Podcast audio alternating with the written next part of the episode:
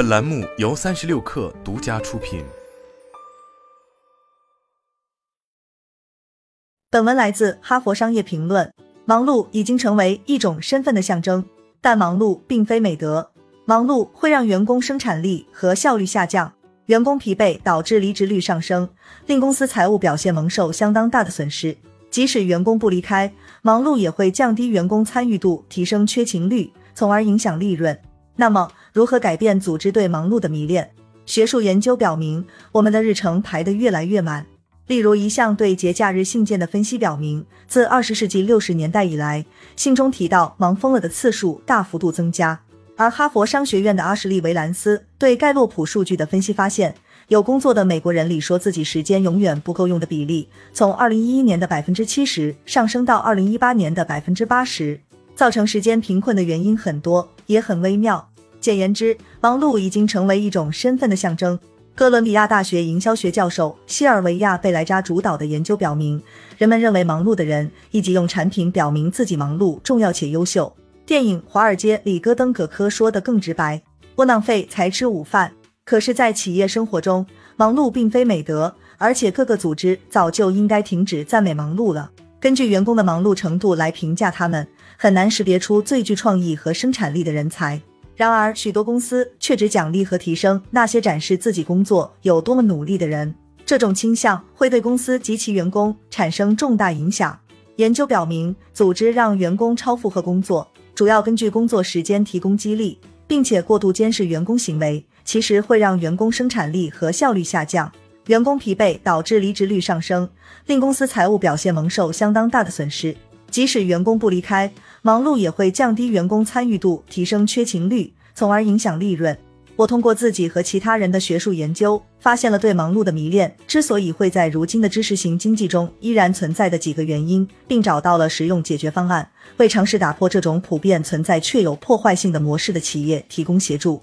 忙碌为什么被推崇？社会心理学有一个经典发现：人们越是努力去实现某个成果，就会越重视这件事。这种倾向叫做心血辩护，即使在毫无意义的任务中也会出现，而且被要求付出的越多，人们就越投入。比如新员工被迫长时间上夜班，就会说服自己：我工作这么努力，我一定是真心想在这里工作。问题在于，我们不断为自己的埋头苦干辩护，却没有注意到职业倦怠悄然而至。忙碌文化一旦建立，往往会持续下去，不受质疑。布莱克·阿什福斯和伊扎克·弗里德两位管理学者，在一九八八年的一篇很有影响力的文章里写道：很多组织行为是无意识的，生产工人自动行动，员工遵循既定的规则和程序，不质疑是否有效。管理者根据表面现象和第一印象进行招聘和提拔。管理者认为是制度性的很多知识和文化，其实只是坏习惯而已。组织鼓励忙碌的时候，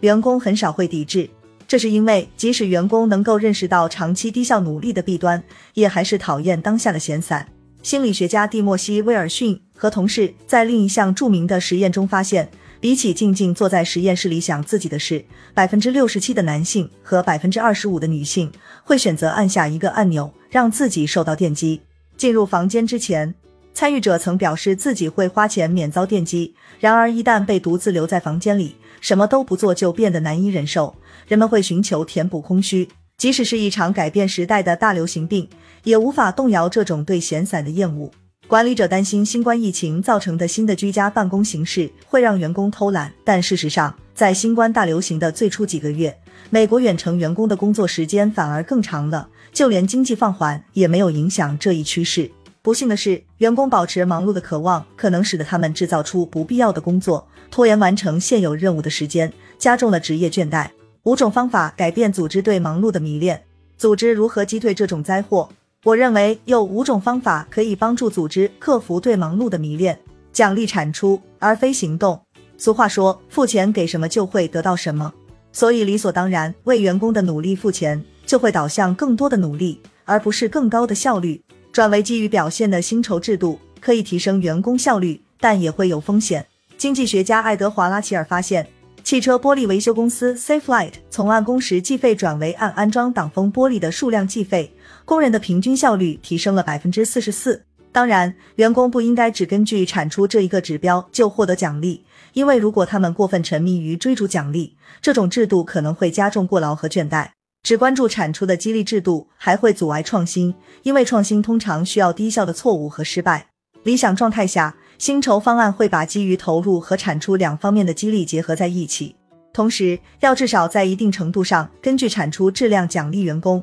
这样可以传达出一个信息：公司并不是只重视忙碌。评估你的组织是否在构建深度工作，消除低价值工作。计算机科学家卡尔纽波特详细介绍过公司促成他所说的深度工作的重要意义。可惜，很多工作场所用浅层工作轰炸员工，影响他们深度工作的能力。事实上，大量研究表明，多任务处理会让效率降低百分之四十，因为多任务处理让人觉得比只做一件事效率更高。人们很容易忽视积累下来的转换成本。要想真正克服忙碌这种流行病，组织应当对工作是否真的吸引员工进行审计，而不是单纯监督员工按时上班、强制下班。管理者错误的担心员工在新冠疫情大流行期间利用远程工作偷懒。许多公司也担心员工滥用慷慨的休假政策。我给企业领导者讲休假的激励作用，提到一些公司提供无限假期。一位高管说：“如果自己的公司这样做，员工放个假就再也不会来上班了。”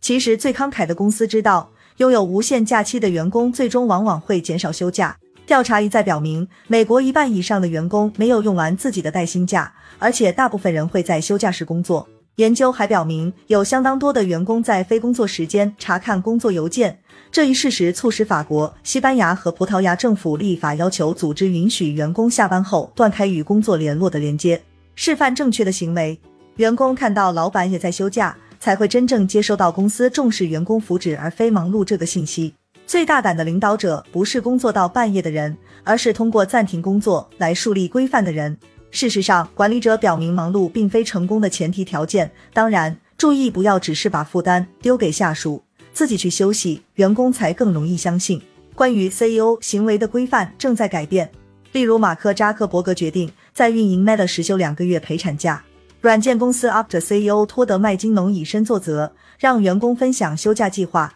也把自己前往纳帕谷度假的计划告诉他们。一千多名员工发电子邮件跟他讲了自己的休假计划，在系统中留出空余。除去心理因素，忙碌的主要原因是时间和资源上的限制。医院面临预算削减时，新冠大流行等急性事件会让医务人员过度疲劳，增加等待时间，甚至因为无法及时提供紧急救护而导致不必要的死亡。供应链断裂时，公司就会陷入困境，要处理客户投诉，管理价格波动。并且找到其他方法交付产品。正如连续创业者塞斯·戈丹所说：“有空余的系统更有弹性。”空余是什么样子？工程学教授里卡尔多·帕特里亚尔卡等人在文章里描述了各种类型的空余：一、增加资源，即更多时间、资金、空间、人员和设备；二、重新分配现有资源，例如在新冠大流行期间将会议中心改为医院；三、回转的余地，培养偏离标准操作流程的能力。